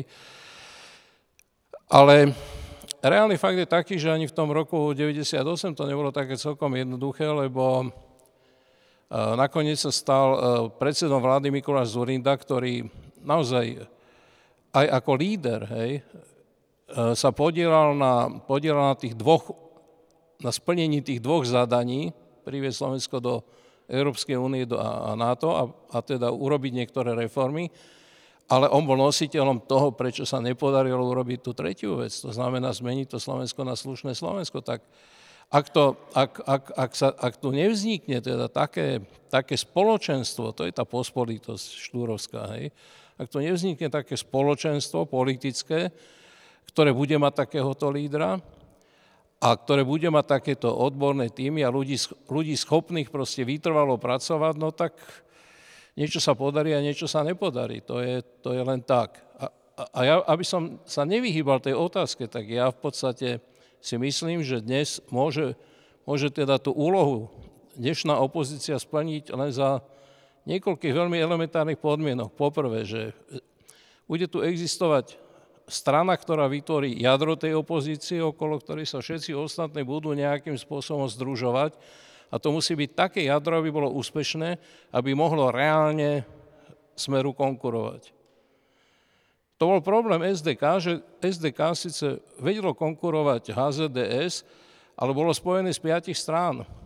A to sa vnútorne ten konglomerát tých 5 strán sa vlastne vnútorne navzájom rozleptával. To nebolo dobré. Čiže pre mňa je prvá podmienka toho, aby proste bol vôbec ten úspech možný, je, že tu vznikne nejaký politický subjekt, ktorý bude schopný konkurovať proste Smeru, a to teda jednak percentuálne a jednak teda aj nejakými odbornými kvalitami a najmä teda zodpovednosťou, to znamená schopnosťou robiť tie veci. Ja nevidím tu nikoho iného, nakoniec to ukazujú aj tie čísla, ktoré vychádzajú aspoň z tých doterajších výskumov verejnej mienky, nevidím tu nikoho iného ako Andreja Kisku, aby som to rovno pomenoval, však netreba okolo toho chodiť ako horúcej kaše. A Andrej Kiska môže byť takýmto lídrom opozície, ale len vtedy, keď preberie tú zodpovednosť aj po voľbách, ak tie voľby proste opozícia vyhrá. To sa nedá urobiť na poli, že že teda budem teraz zápasiť s Ficom, ten zápas vyhrám a potom to nechám tak. No nejde celkom dobre, hej. A po druhé, môže to byť len taký líder, ktorý bude mať naprosto ako jasno v hlave, a to ten Andrej Kiska má jasný smer, hej, však to všetci cítime, že má jasný smer, že je pokojný, rozvážny, že to je politik, ktorý je dospelý, ktorý je zrelý. A to je pre mňa podmienka jednoducho, aby tá politika bola zrelá, hej. A to nemôže byť každý, no proste, on ten Kiska to už dokázal, ako keby to nedokázal, tak to neviem hovoriť, ale dokázal to. Preto vyslovujem to meno a vyslovujeme troška aj tak úza to, lebo si uvedomujem, že to sa skladá z dvoch nejakých vlastností. Jednak mať schopnosť vyhrať voľby a jednak schopnosť proste zodpovedne riešiť tie problémy, ktoré po voľbách z výsledku tých volieb vyplynú. Ale to isté platí pre prezidenta. Keď Andrej Kiska už nechce kandidovať, tak sa uvoľnil obrovský priestor pre množstvo proste ľudí, ktorí si myslia, lebo si myslia, že však aj ten Andrej Kiska kandidoval ako neznámy človek a nakoniec sa stal prezidentom a fungovalo to. Ale on nebol celkom taký nepopísaný. Mal niektoré ľudské vlastnosti a skúsenosti, ktoré mu umožňovali byť takým prezidentom, akým sa stal. Napríklad robil charitu. Hej. Je strašne dôležité, že sám sa rozhodol, že časť tých peňazí, ktorými zveladil svoj majetok, časť venuje ľuďom. To je strašne dôležité. Hej? To je strašne dôležitá vlastnosť. A ja nevidím v tejto chvíli, a teraz to nehovorím preto, že by som tu chcel robiť reklamu ako Františkovi Mikloškovi, ale nevidím v tejto chvíli proste iného takého zrelého človeka a zrelého politika, o ktorom som si 100% istý, že by v tejto veci ako nezlyhala, že by obstal. Tým ja nechcem diskvalifikovať ani Zuzanu Čaputovú, ktorú poznám dlhé roky ako naozaj zodpovednú právničku a teda poznám celý boj Pezinčanov proti skládke, lebo sme sa na tom aj nejakým spôsobom zúčastňovali. O pánovi Mistrikovi neviem teda skoro nič, okrem toho, že je úspešný vedec a podnikateľ, ale to je troška pre mňa málo, ale to nič nevylučuje. Ale keď sa pozerám na ten celý orloj, celý ten ensemble, celý orloj tých prezidentov, z ktorých zaťuka 12 a z orloja vyskočí jedna hlava, zaťuka jedna a vyskočí druhá hlava. A takto ide celý ten orloj furt dokola, ale z toho nemôže nič poriadne vzniknúť. Pokiaľ teda nebude proste tej politike nebude zodpovedná politická strana so zodpovedným lídrom a so zodpovedným prezidentom. Nemôžem si pomôcť, možno, že sú to nároky, ktoré sú príliš vysoké a nesplniteľné, neviem to povedať, ale myslím si, že tie nároky majú byť také vysoké, že nemožno ešte pri tých nárokoch hneď ich znižovať. V súvislosti s Andrejom Kiskom si použil vetu, že Andrej Kiska má jasný smer, tak ja by som so slovom smer troška váhal, ale teraz teraz sa môžete pýtať vy. Zase ja sa pri ňom nebojím. Iba zdvihnite ruku, ja vám dám mikrofón, hoci ako otázku, alebo aj odpoveď by bola dobrá.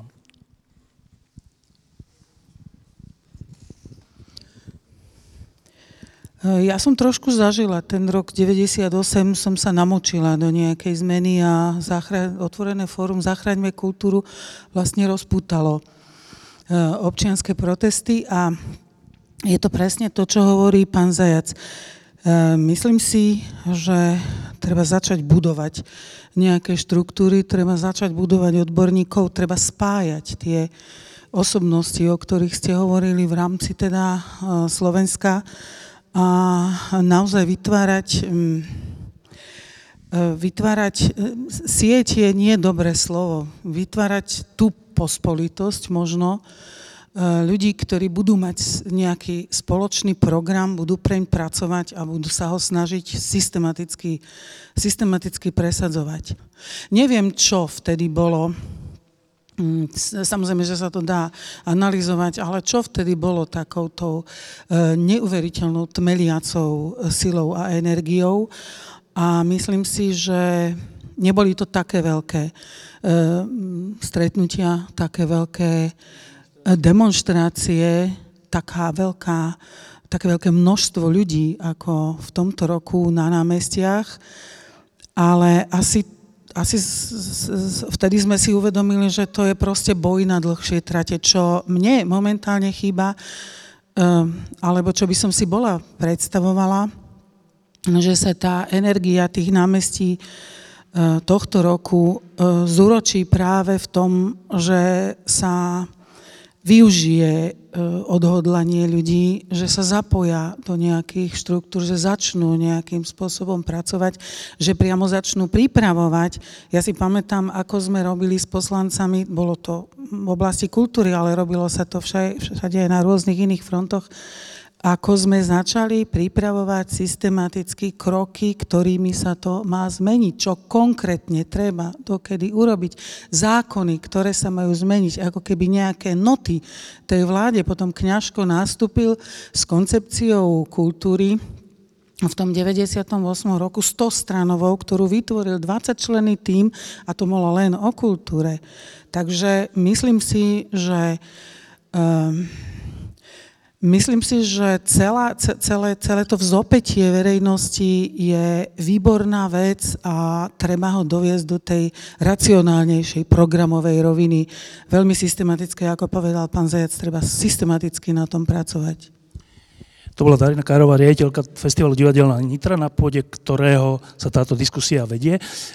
Nejaká reakcia na to, že nadšenie námestí, Juraj, ktoré si zažil na vlastnej koži, a že teraz by to bolo treba to nadšenie nejakým spôsobom pretaviť do nejakých krokov. Deje sa to? Často ho sa deje v komunálnych voľbách, kde tí regionálni organizátori, mnohí z nich si povedali, že sa skúsia zapojiť do tej politickej súťaže a ak nie to, tak priblížiť ten komunál svojim spoluobčanom alebo teda obyvateľom toho mesta alebo dediny s tým, že organizujú diskusie pre nich, ktorých ani verejnosť moc nevie, ale v tej dedine je to veľmi živé, že ich konfrontuje s tými problémami tej dediny alebo toho mesta. Rovnako vysvetľuje ľuďom, že čo to mestské alebo obecné zastupiteľstvo môže robiť. To je taký ten prvý. No ale potom samozrejme v tom veľkom celoštátnom meradle je to vytváranie aj politických štruktúr, ktoré sú v určitom stranickom zoskupení, kde majú jednoznačnú štruktúru, kde každý podľa toho, čo mu rozumie, sa snaží aj racionalizovať tú emóciu a ten étos tej slušnosti a spravodlivosti. Takže z časti to deje, no ale z časti čím bližšie podľa mňa budú parlamentné voľby, tak tým viac sa to bude diať. Ja tomu verím, že ľudia budú prichádzať a okrem tej emócie so sebou prinesú aj nápady. Ďalšia otázka? Áno. Dobrý deň, ja som len chcela povedať, teda ja som mladá študentka umenia a žijem v Čechách, v Prahe, kde tá situácia tiež nie je veľmi šťastná, alebo teda optimistická, pozitívna a počúvam od svojich pražských, českých priateľov, kamarátov, spolužiakov, ale aj teraz starších kolegov hercov, že vlastne mi závidia, alebo teda nám závidia Slovákom. A keď som sa ich pýtala, že čo nám závidia, že sa u nás dejú takéto strašné veci, teda nie je moc čo závidieť, ale že vlastne to dopustíme, alebo čo je k závideniu hodné, tak mi povedali niektorí, že závidia nám napríklad prezidenta, alebo nám závidia to, že vlastne síce sa to stalo a bolo to tragické, ale že vlastne nám závidia tie davy. A potom, keď som sa bola teda pozrieť a bola som tiež demonštrovať, tak som pochopila a mala som z toho taký zážitok, že som pochopila vlastne, čo nám závidia naši bratia. A čo to teda bolo?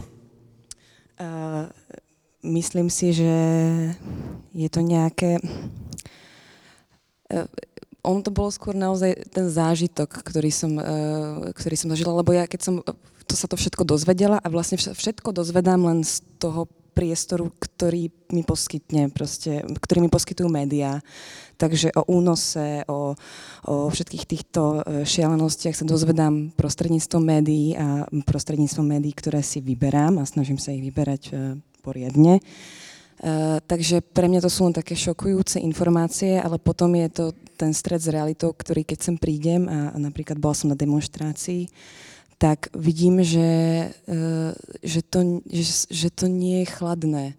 Tam mám pocit, že stále je to veľmi, k tomu všetkému prístupujú chladne, aj keď nie sú spokojní a vlastne, ako hovoria, závidia. Neviem. Tak, bolo počuť? Česi nám závidia. To je fajn. Je nejaká ešte otázka, lebo ja sa v tejto vrátim. Áno?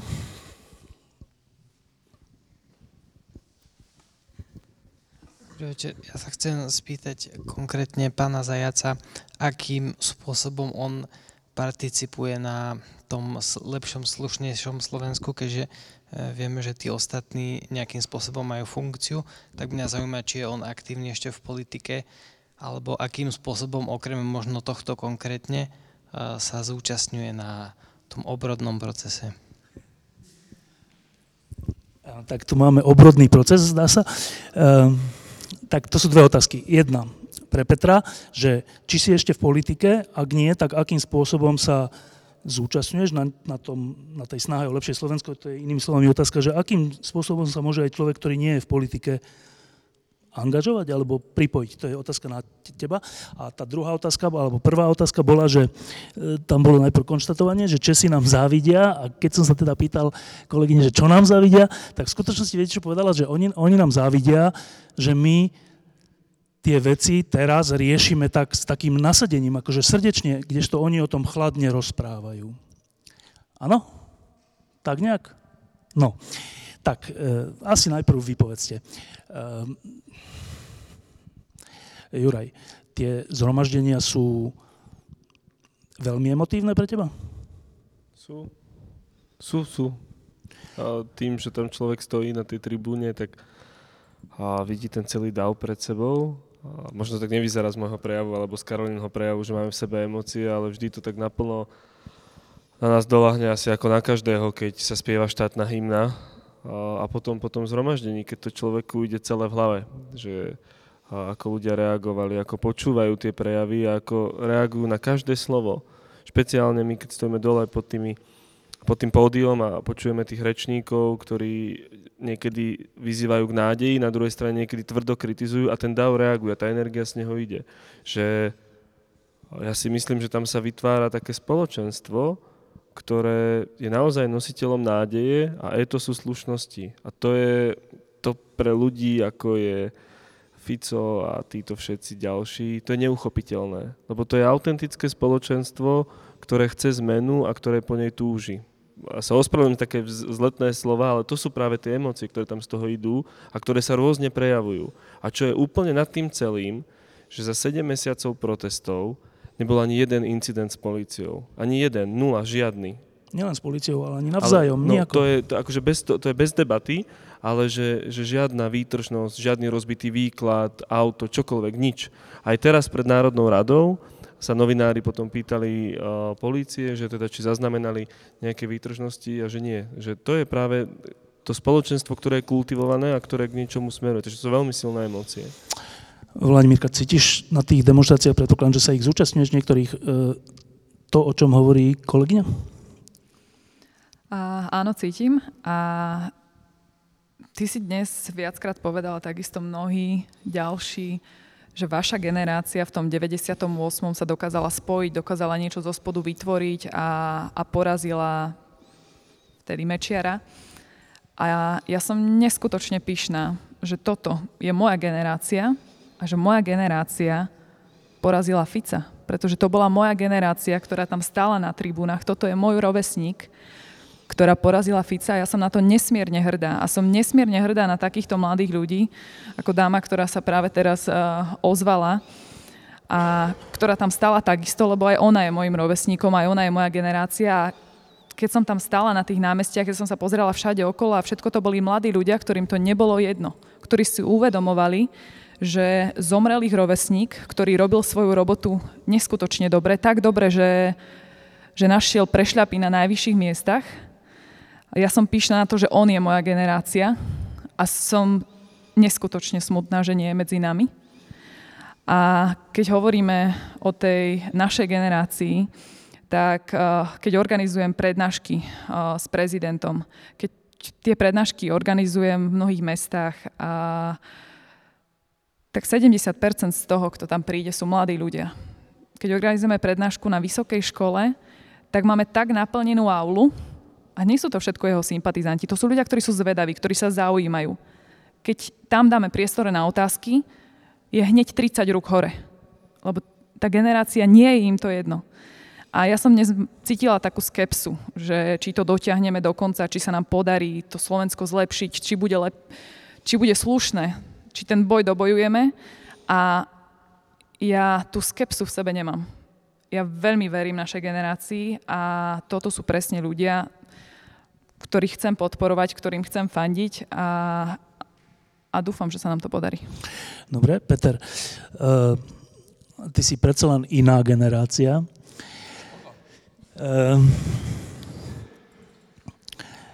Keď to poviem tak blbo, že čo môžeš ty a tvoja generácia vlastne urobiť? No, ja môžem byť tiež hrdý na vašu generáciu, aj som na ňu hrdý, naozaj to môžem povedať, že pri tých mítingoch ja som pociťoval veľkú hrdosť. A najmä som pociťoval hrdosť na tú, naozaj na to spojenie rozumu a emócií, rozumu a citu. To bolo pre mňa veľmi, veľmi presvedčivé, pretože čisté emócie vedú vlastne k takému veľmi často k zmätkom a ku chaosu a čistý rozum je vlastne veľmi suchý. Tak to, čo som naozaj tam, na čo som bol hrdý, a niekedy až pyšný, môžem povedať, bolo to spojenie teda toho rozumu a citu a to vo mne pretrváva, to chcem povedať. My sme v podstate od roku 1994, aby som povedal, čo sme robili, hej, od roku 1994 sme robili občianske kluby.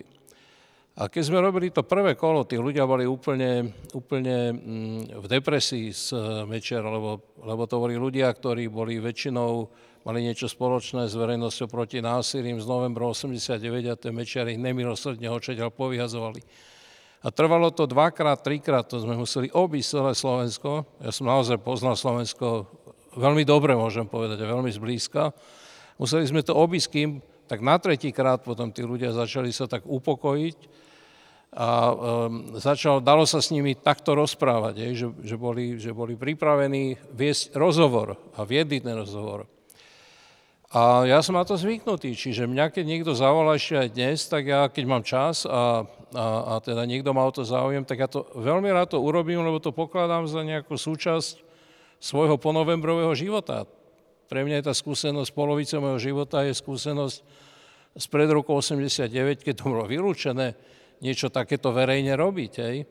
Že ja som rád, naozaj som aj dnes rád, že to môžeme verejne robiť, že teda môžeme pestovať nielen tú jednotlivosť, ale aj tú pospolitosť, jak to hovorí ten Ľudovít Štúr. Robím to pokojne, robím to tak, že dneska sme boli spolu v Žiline, teraz sme tu v Nitre. V sobotu ideme znova do Žiliny rozprávať o maliarovi Rudolfovi Filovi a ja neviem, proste takto to ide z týždňa na týždeň a nakoniec to takto zaplní celý rok. A robím to preto, že si uvedomujem, že to treba robiť. To je to, čo môžem robiť a to, čo môže robiť moja generácia. Môže robiť aj všeličo iné. Proste máme istú skúsenosť, tak môžeme tú skúsenosť nejakým spôsobom ponúknuť. Viac ako ponúknuť niečo, nemôžeme, ani to nemá zmysel, aby sme to robili nejako násilím. To môže byť z našej strany už vždy len nejaká ponuka. A to je správne. Ja mám už len dve otázky. Jedna je taká aktuálna, konkrétna a jedna je taká širšia. Tak najprv tá aktuálna, konkrétna. Sme tu teraz preto, a témou tohto večera je to, že pred 7 mesiacmi boli zavraždení 2 mladí ľudia v súvislosti s prácou novinára. Teda inými slovami v súvislosti s politickými kauzami. Preto sme tu. A dnes vieme, kto je vrah, Vieme, nevieme, kto je objednávateľ, niečo počúvame, vidíme v telke, v médiách. Nie sme vyšetrovací tým, nevieme, jak to tam prebieha, nevieme, kto to vedie, málo o tom vieme, vieme iba to, čo vidíme. A človekov trocha tak lomcuje taká nedôvera, že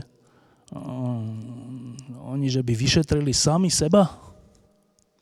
A súčasne človekom lomcuje aj dôvera, že ale však aj medzi prokurátormi a policajtmi sú normálni ľudia, akože aj naozaj sú. A môj priateľ Roman Kvasnica, ktorý je jeden z obhajcov alebo právnych zástupcov, myslím, že Kušnírovej rodiny, hovorí, že tomu vyšetrovateľovi verí. Tak to je zase silná. No. Neviem si s tým celkom rady. Tá aktuálna otázka moja na vás troch je, že vy veríte tomu, čo počujete?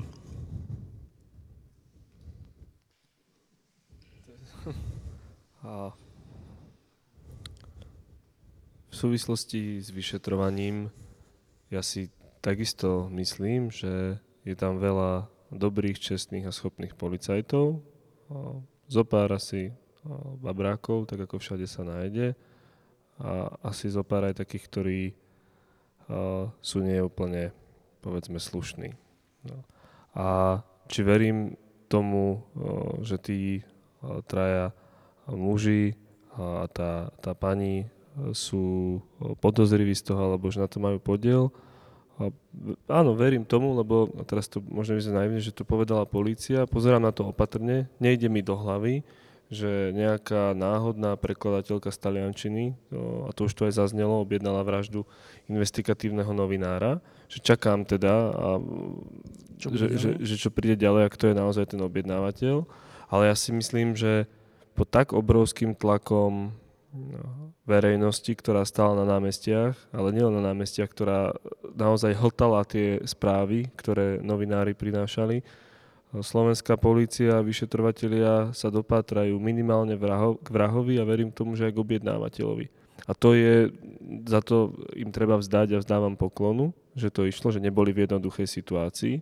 Na druhej strane bolo úplne a stále je legitímne, že verejnosť je tvrdá, očakáva a tlačí na nich v tom v určitom slova zmysle, že chce poznať vrahov a chce poznať objednávateľa, tak tomuto verím.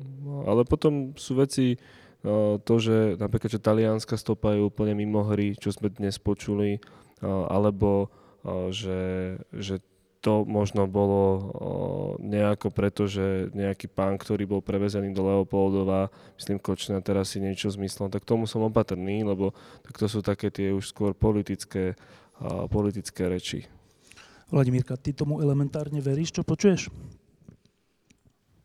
Ja teraz nechcem hovoriť politicky, ale vyloženie občiansky, že som veľmi pozorná, som rada, že prišli nejaké odpovede.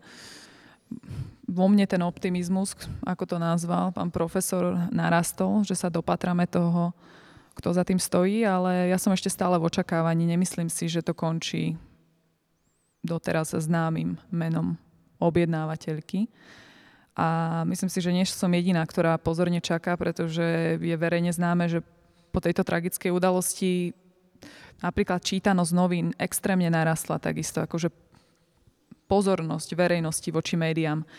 A to znamená, že tam ten záujem je, že ľudia čakajú, ľudia striehnú a je to veľká skúška nielen polície, ale celej vlády, pretože veľa sa hovorí o bezpečnosti v tejto krajine.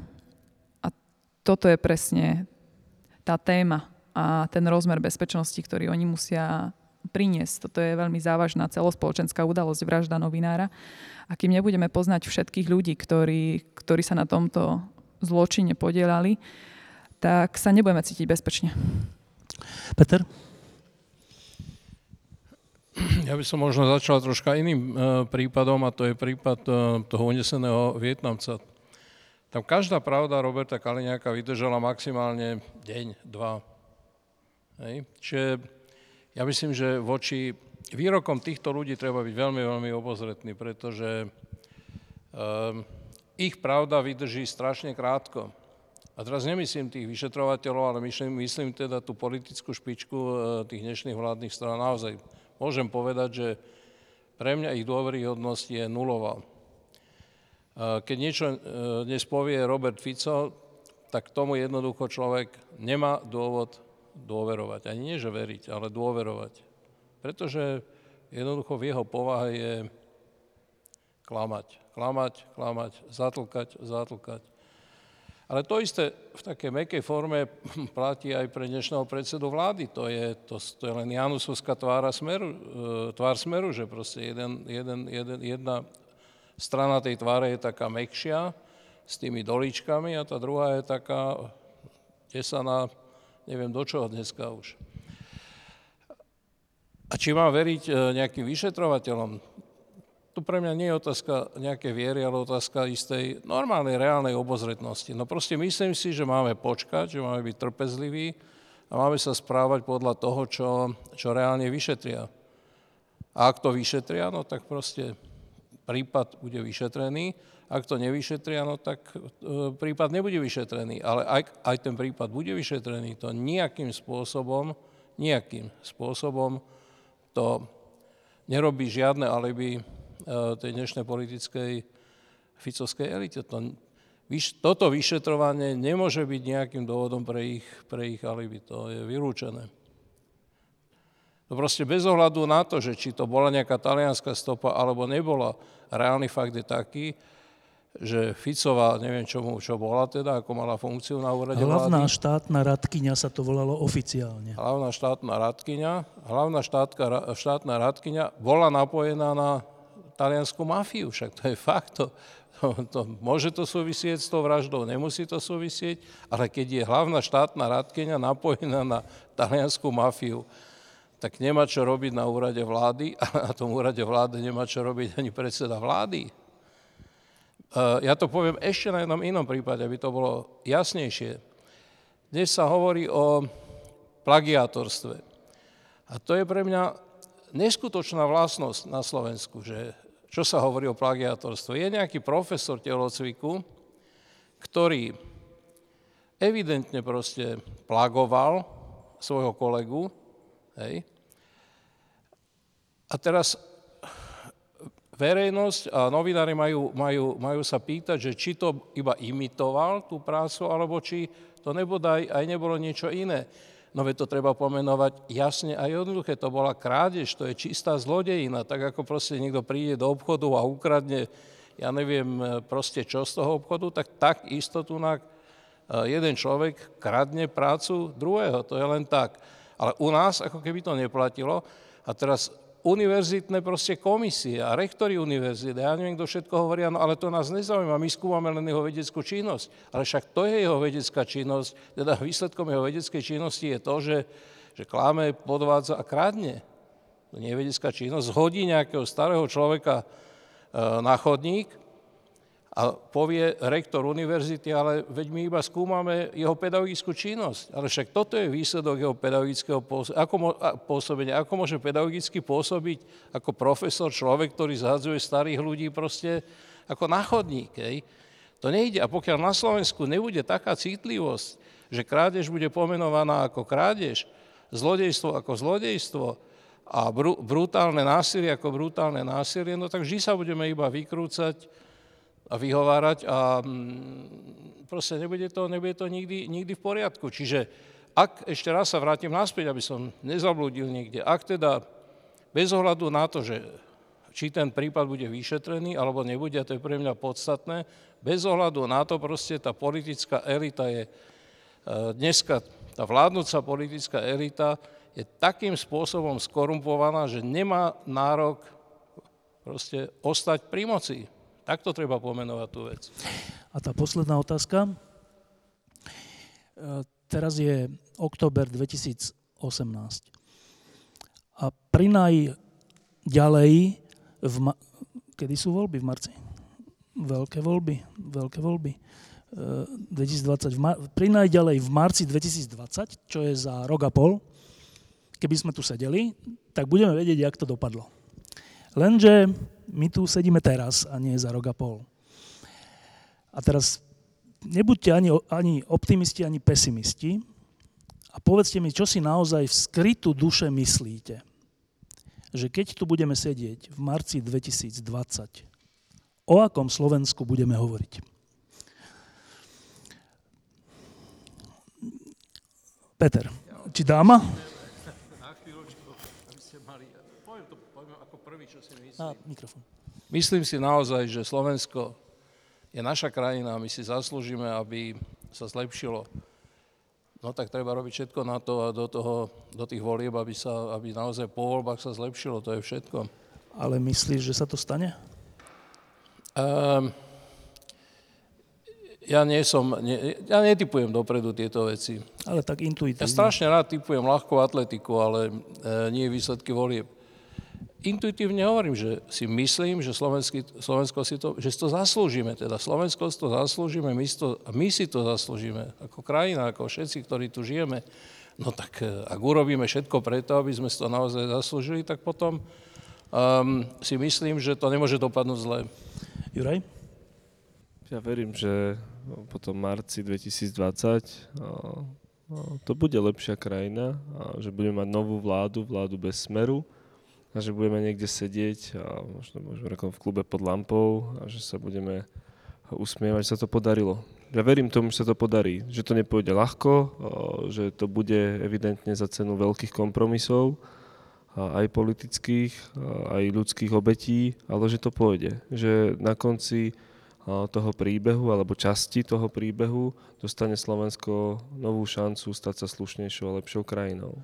A veríš tomu, lebo tomu chceš veriť, alebo máš na to nejaký dôvod?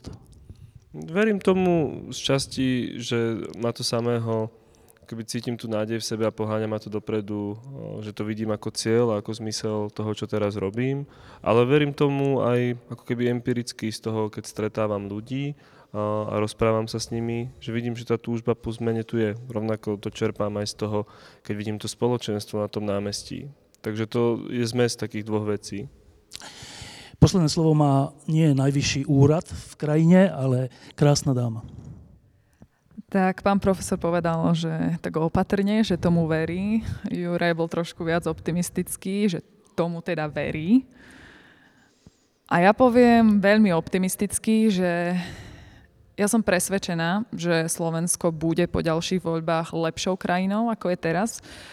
A to z jedného dôvodu, lebo my už v tomto momente sme lepšou krajinou, ako sme boli trebárs v marci. Jednoducho už len tým všetkým, čo sa stalo. Myslím si, že to bolo také svedomie spoločnosti, v ktorom sme sa zachovali správne, tak ako sme sa zachovať mali.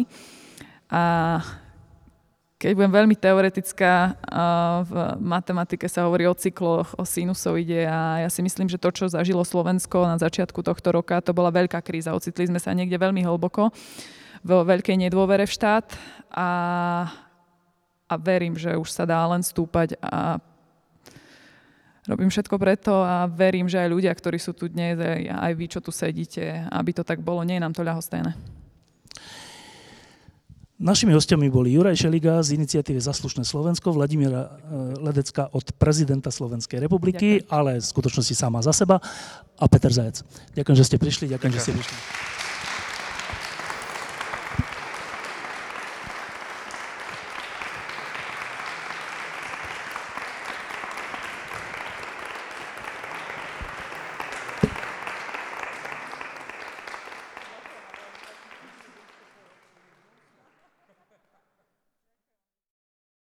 Diskusie pod lampou existujú iba vďaka vašej podpore. Ak považujete program pod lampou za zmysluplný, pomôže nám už 1 euro za diskusiu. Vopred vám veľmi ďakujeme.